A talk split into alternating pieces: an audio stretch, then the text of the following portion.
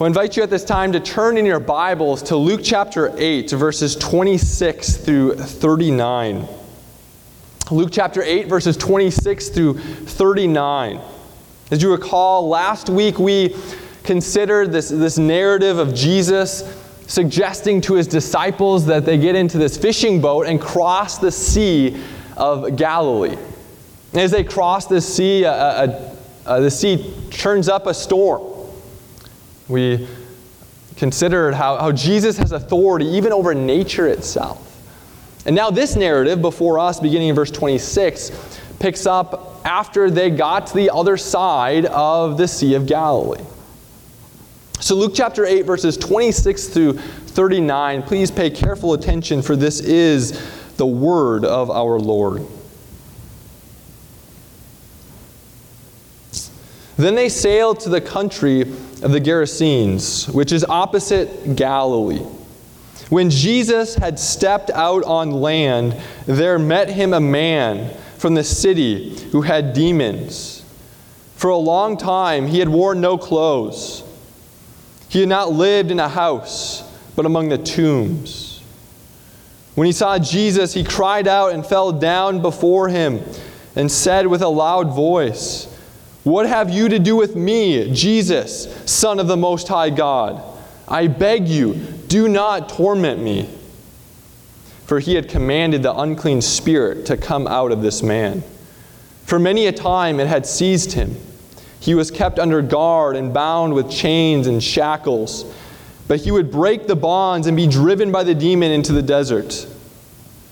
Jesus then asked him, What is your name? And he said, Legion for many demons had entered him. And they begged him not to command them to depart into the abyss. Now, a large herd of pigs was feeding there on the hillside. And they begged him to let them enter these. So he gave them permission. Then, then the demons came out of the man and entered the pigs. And the herd rushed down the steep bank into the lake and drowned. When the herdsmen saw what had happened, they fled and told it in the city and in the country. Then people went out to see what had happened, and they came to Jesus and found the man from whom the demons had gone, sitting at the feet of Jesus, clothed and in his right mind, and they were afraid. And these and those who had seen it told them how the demon possessed man had been healed. Then all the people of the surrounding country of the Gerasenes asked him to depart from them, for they were seized with great fear. So he got into the boat and returned. The man from whom the demons had gone begged that he might be with him. But Jesus sent him away, saying, Return to your home and declare how much God has done for you. And he went away, proclaiming throughout the whole city how much Jesus had done for him. Well, the grass withers and the flower fades, but the word of our God stands forever. May he write this word upon our hearts this evening. Well, the first question and answer of our catechism, this catechism that we've recently, recently considered, is wonderful. I mentioned just a few moments ago, it begins with this great question What is your only comfort in life and in death? What a great way to begin an exposition of the truth of the Word of God. This first question and answer is, is worth the price of the document in and of itself, even though it, it is free, and if you don't have one, you can pick one up on the front table. It's a wonderful way to begin an exposition of our faith. You'll notice that the answer points us in a very great direction. It says that our ultimate comfort in this life and in death comes by belonging to Jesus Christ. But what does that mean? What does it mean to truly belong to Jesus Christ? Well, the answer continues and says that it means that our sins have been forgiven. It means that we've been redeemed or set free from the tyranny, the power of the devil. It means that we now have a Father who watches over us and promises to work all things for our good. It also means that we have the Spirit of Christ residing in our hearts, assuring us of our salvation, invigorating our wills to serve the Lord Jesus Christ. That's what it means to belong to Jesus Christ. Well, most of those things I think are pretty self evident in terms of what they mean. This evening, I want to focus our attention upon one of those phrases. What does it mean when we confess that we've been set free or redeemed from the tyranny of the devil? That's not quite as immediately obvious. What does it mean to be under the tyranny of the devil? And thus, what does it mean to be redeemed, set free from his power? Well, this brings to the table the, the topic of spiritual warfare. And now I think we all know that when this topic is brought up, many questions and various explanations and answers ensue. Probably all can think of individuals who, who see the devil under every rock. Every negative thing that happens in this life is the work, explicit work of a demon or Satan himself. But when we look into our broader secular culture, we're also confronted with a viewpoint which says that Satan, demons, they cannot exist. It's a complete contradiction to everything that we know scientifically in this modern age. So, this evening, I want us to focus our minds. What do we mean when we confess? The very first question and answer of our catechism what do we mean when we confess that we've been redeemed, set free from the tyranny of the evil one or the devil? When, in order to answer that question, I'd like us to consider three main points from this text before us. I believe this text seeks to answer that very question. So, first, we'll consider the cosmic war. That is to say, we live in a, in a cosmic war. The drama of Scripture is really a drama of this war, the cosmic war. And then we'll consider the certainty of Christ's victory the certainty of Christ's victory. And lastly, we'll consider the responses to Christ's victory. The responses to Christ's victory. So, first, the cosmic war. As I mentioned last week, we considered that narrative where Jesus gathered his disciples into this fishing boat and they're traveling across the Sea of Galilee. The Sea of Galilee was known to be able to, to turn up a storm in a moment's notice. And that's what happened. Jesus calmed this storm, he rebuked the wind and the waves. And now this narrative begins as they reach the other side of the Sea of Galilee. And we're told that their destination was this, this territory called uh, Gerasenes. Now, this was a Gentile country, Gentile territory. This is a bit unusual. This is the one and only time that we see Jesus ministering in Gentile lands. And almost as soon as Jesus leaves this fishing boat and steps upon dry ground, he's confronted with a demoniac. And we're told that this man doesn't just have a demon, he has demons in the plural. And this man, we are told, is, is naked. I'm sure he would have no doubt been quite disheveled, probably outgrown hair and outgrown beard.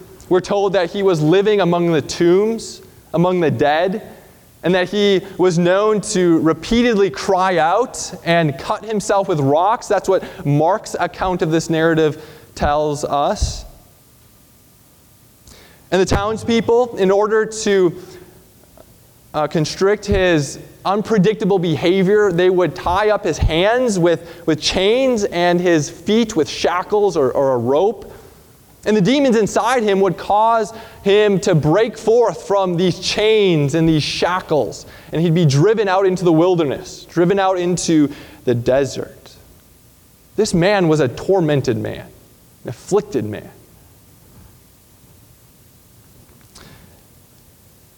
Uh, I should note one thing as we go through this narrative. one thing you'll notice is that Luke sort of skips in, in, terms of time sequence. He goes back and forth. He'll, he'll say something, then he'll go back in time. And he'll say something in the present, he'll go back in time. And he does this for literary effect. And sometimes it gets lost on us as we read it through an English translation. But that's, that's sort of why the time sequence is, is a bit out of order. But we see that, that Jesus, as he encounters this demoniac, this tormented man, he commands the demon to leave him with a word. Again, we see the power of the word of Christ. This should not surprise us. This is one of the, the main themes we've seen in the book of Luke thus far. The powerful word of Christ. The powerful word of Christ to control the forces of nature. The powerful word of Christ to raise a young man from the dead.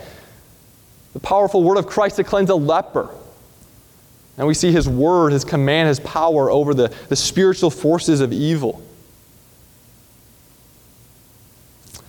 So he commands this, this demon to, to leave uh, this afflicted man, and, and notice the demon's response. He cries out, He says, What have you to do, do with me, Jesus, Son of the Most High God? Do not torment me. Now, observe this. This demon knows that he is completely powerless to act contrary to the will and command of Christ. No matter how much he hates it, he cannot act contrary to the command and will of Christ. He says, I beg you, do not torment me.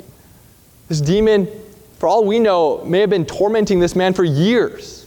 But we see that this tormentor has met his match with the Son of the Most High God. Well, in response, Jesus asks the demon, He says, Well, what is your name? And the demon responds, He says, Legion. Now, this is an important detail that we shouldn't overlook. This term legion, it was a militaristic term that referred in that time and place to a group of soldiers in the thousands. And that's why no, notice what, what Luke then adds right after the response of the demon. He says, For for many demons had entered him. This may indicate to us that there could have been thousands of demons that had been afflicting, tormenting this man. In Mark's account of this narrative, we, we learn that there's 2,000 pigs that end up running off the cliff. So we don't know for sure, but there were many demons, many demons that had been tormenting, afflicting this man. But I also want to note the fact that this term is a a militaristic term. Should cue in our minds the fact that this is a battle, a battle between Christ and Satan, a battle between God and his Christ and Satan and his demons, between the kingdom of light and the kingdom of darkness. In this narrative is one battle within a much bigger, broader, cosmic war. In fact, in light of, of the Old Testament specifically, we know that this war was first announced in Genesis chapter 3. Recall the first few chapters of our, of our Bibles, we know that our first parents who were living in, in paradise, they rejected the blessedness that they had in communion with God. And they broke that covenant with God and they made a pact with the devil as they gave in to the serpent's temptation. And God, in response, He comes in judgment and He curses the serpent. And one of the curses that He gives to the serpent is He says that the serpent will bruise the heel of the seed of the woman, which finds its fulfillment in Christ, but the seed of the woman will crush the serpent's head. Very interesting. This is the first announcement of the gospel. And it's cast in this this imagery of a war, of a battle between the seed of the woman and the seed of the serpent. And this war continues throughout the drama of Scripture. For instance, in, if you fast forward in the history of Israel, you think of the, the time, Israel's time under Joshua as they enter the promised land. And Joshua is commanded to, to enter this, this holy land of Canaan and completely wipe out the unholy nations who had been residing in that land. This land which pointed forward to heaven itself. And this was meant to teach the people that there's a greater Joshua who is to come. And the Joshua who is to come will redeem the people of God from enemies much greater than the Canaanites or the Amorites or the Perizzites. You continue in the history of Israel and you come to that narrative of David and Goliath. Goliath, a giant, the enemy of the people of God, of the Philistines. And we read in, in 1 Samuel that this, this Goliath, he is decked out in this coat of armor. In the original Hebrew, the coat of armor is actually scales of armor. In its immediate context, it may have pointed to the, Philistine god, Dagon, who is a half fish, half god, a scaly god, as it were. When you think about the imagery in light of the canon of Scripture, there's another scaly enemy who stands against, opposed to the people of God the serpent. And David strikes down Goliath with a stone to the head. The seed of the woman will crush the head of the serpent. Fast forward to the time of the prophets. The prophets, they prophesy about this one who is to come, and they, they speak about this one who is to come as a divine warrior.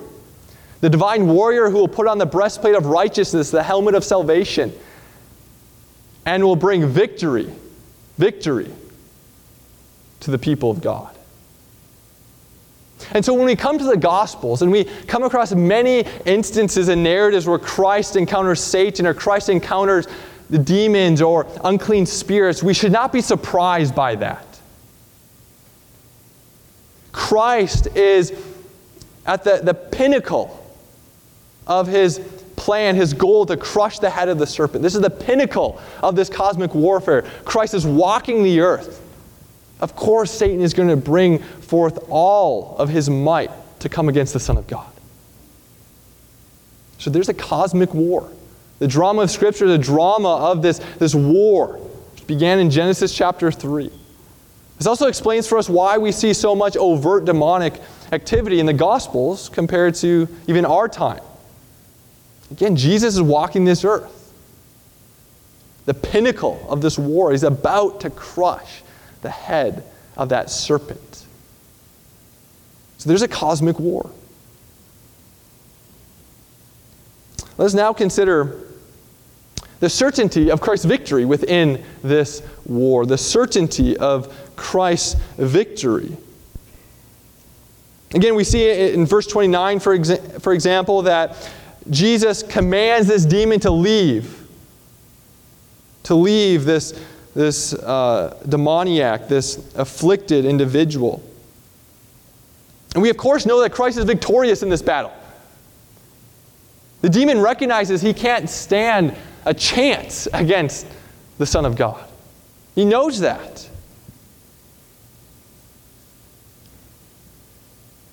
But if Christ is victorious in this battle, what about the war? It's common knowledge that one can win a battle but still lose the war. Listen to John 12, verses 31 through 33. We read, Jesus is speaking. He says, Now is the judgment of this world. Now will the ruler of this world be cast out. And I, when I am lifted up from the earth, will draw all people to myself. He said this to show what kind of death he was going to die. We can be assured that Jesus doesn't just win this one battle against the forces of Satan, but he wins the war. In casting out Legion, Jesus was teaching his people that at the cross, he was going to stomp upon the head of the serpent, definitively cast out that, that evil one, the serpent. So think about the paradox of the cross for a moment. The cross, which I'm sure the moment when, when Jesus was hanging upon that piece of wood, the devil likely thought victory was within, within grasp. He had won this long waged war. The disciples themselves probably were, were sunken in despair, thinking that all their hope is gone. But we know that it was actually on the cross that the decisive death blow to the evil one was dealt. What is the connection? I don't think it's immediate, uh, immediately obvious how Christ's death was that, that moment where Satan is cast out, the serpent is crushed. Well, what did Jesus' death on the cross accomplish? Well, it dealt with this, our sin problem. The problem which brought about this cosmic war in the beginning from Gen- in Genesis chapter 3. The author of the Hebrews tells us that through death, Christ came to destroy the one who has power over death. That is the devil. Because of the death of Christ, the accusations of the evil one cannot stick. The accusations that come through our conscience cannot stick because all of our sins, past, present, and future, have been satisfied, paid for on the cross.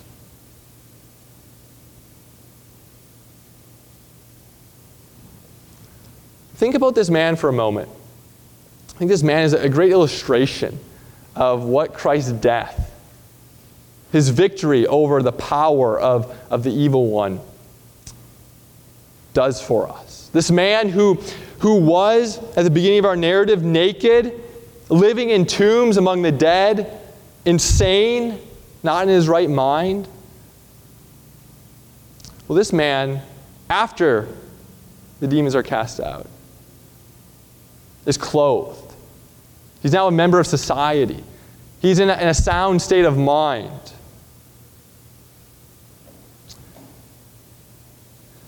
Think about ourselves spiritually for a moment. We all, apart from Christ, we're naked. That's how Paul describes our spiritual condition. We are naked before the holiness of God. That is, we have no merit, no righteousness to stand on. But in Christ, we are clothed with his robes of good works and righteousness. We all, apart from Christ, were once living among the tombs and the filth of, of our sin and misery. But now in Christ, we are members of the household of God. We were once darkened in understanding, suppressing the truth in unrighteousness.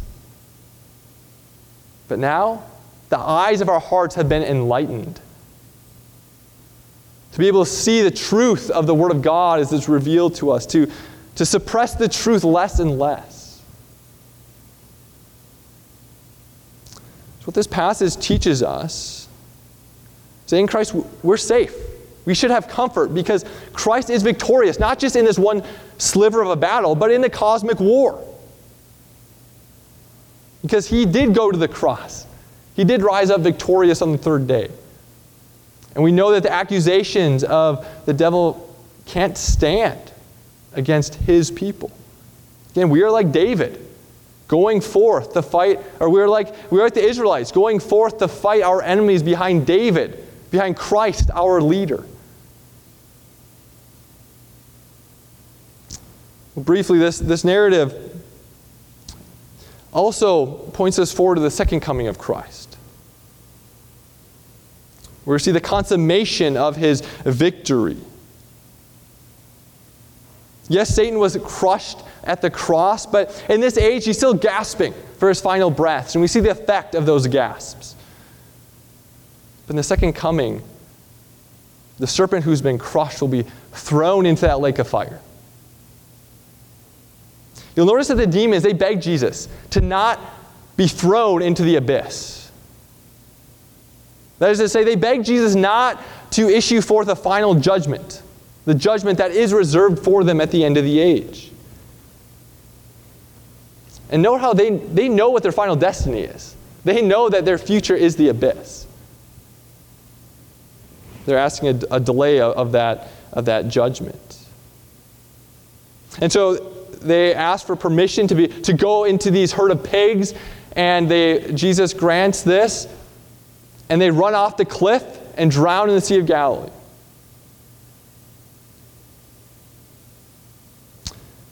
Now, the abyss, it, it in a lot of ways, it, it has reference to uh, the depths of the sea. The Old Testament refers to it as, as one being thrown into the depths of the sea. I referenced last week how the sea is that archetypal picture of judgment, chaos, and death itself. And the abyss is also a synonym for, for Hades. So as the demons enter these, these herd of pigs and run off the cliff into the sea, I think we see a foreshadowing the second coming when Christ will cast Satan and his hosts into that lake of fire that place of judgment. But Christ is victorious. He's victorious. Well, what should our responses be to Christ's victory? Well, I guess uh, briefly consider two of the responses that are present in this narrative to this exorcism that Jesus uh, performs. You notice that the people in the surrounding countryside, they hear about what, what has happened and they're seized with great fear. They're seized with great fear and they ask Jesus to depart, to flee from their lands. They want nothing to do with this man, this man who has power over, over the demonic forces. Again, these are Gentiles, pagan individuals. And this is fearful. This is someone with a po- power and authority they've never witnessed before. They reject the victorious king. The unholy hates the holy. The darkness, darkness hates light. We see that in the responses of the villagers. But again, I want us to consider also the, the response of this former demoniac. And it's in stark contrast to the rest of the individuals on the countryside. Verse 35, you see that he, he's sitting at the feet of Jesus. Later on, we see that he asks to go with Jesus. He wants to be counted as one of the, one of the disciples, one of the twelve. And Jesus' response to this is no, you need to stay. Stay in your country and declare all that God has done for you. And Luke adds, to conclude this narrative, that he went and declared all that Jesus had done for him. And we don't want to over interpret that, but this man knew that what had happened to him, this transformation, was not from a mere man, this was of God. Jesus was somehow associated with the divine. And he commissions this Gentile to declare the good news of what God has done for him in Christ in this Gentile region. And here I think Jesus is foreshadowing for us the future of his mission. In the book of Acts, in the new covenant, as the gospel will indeed go forth to the nations.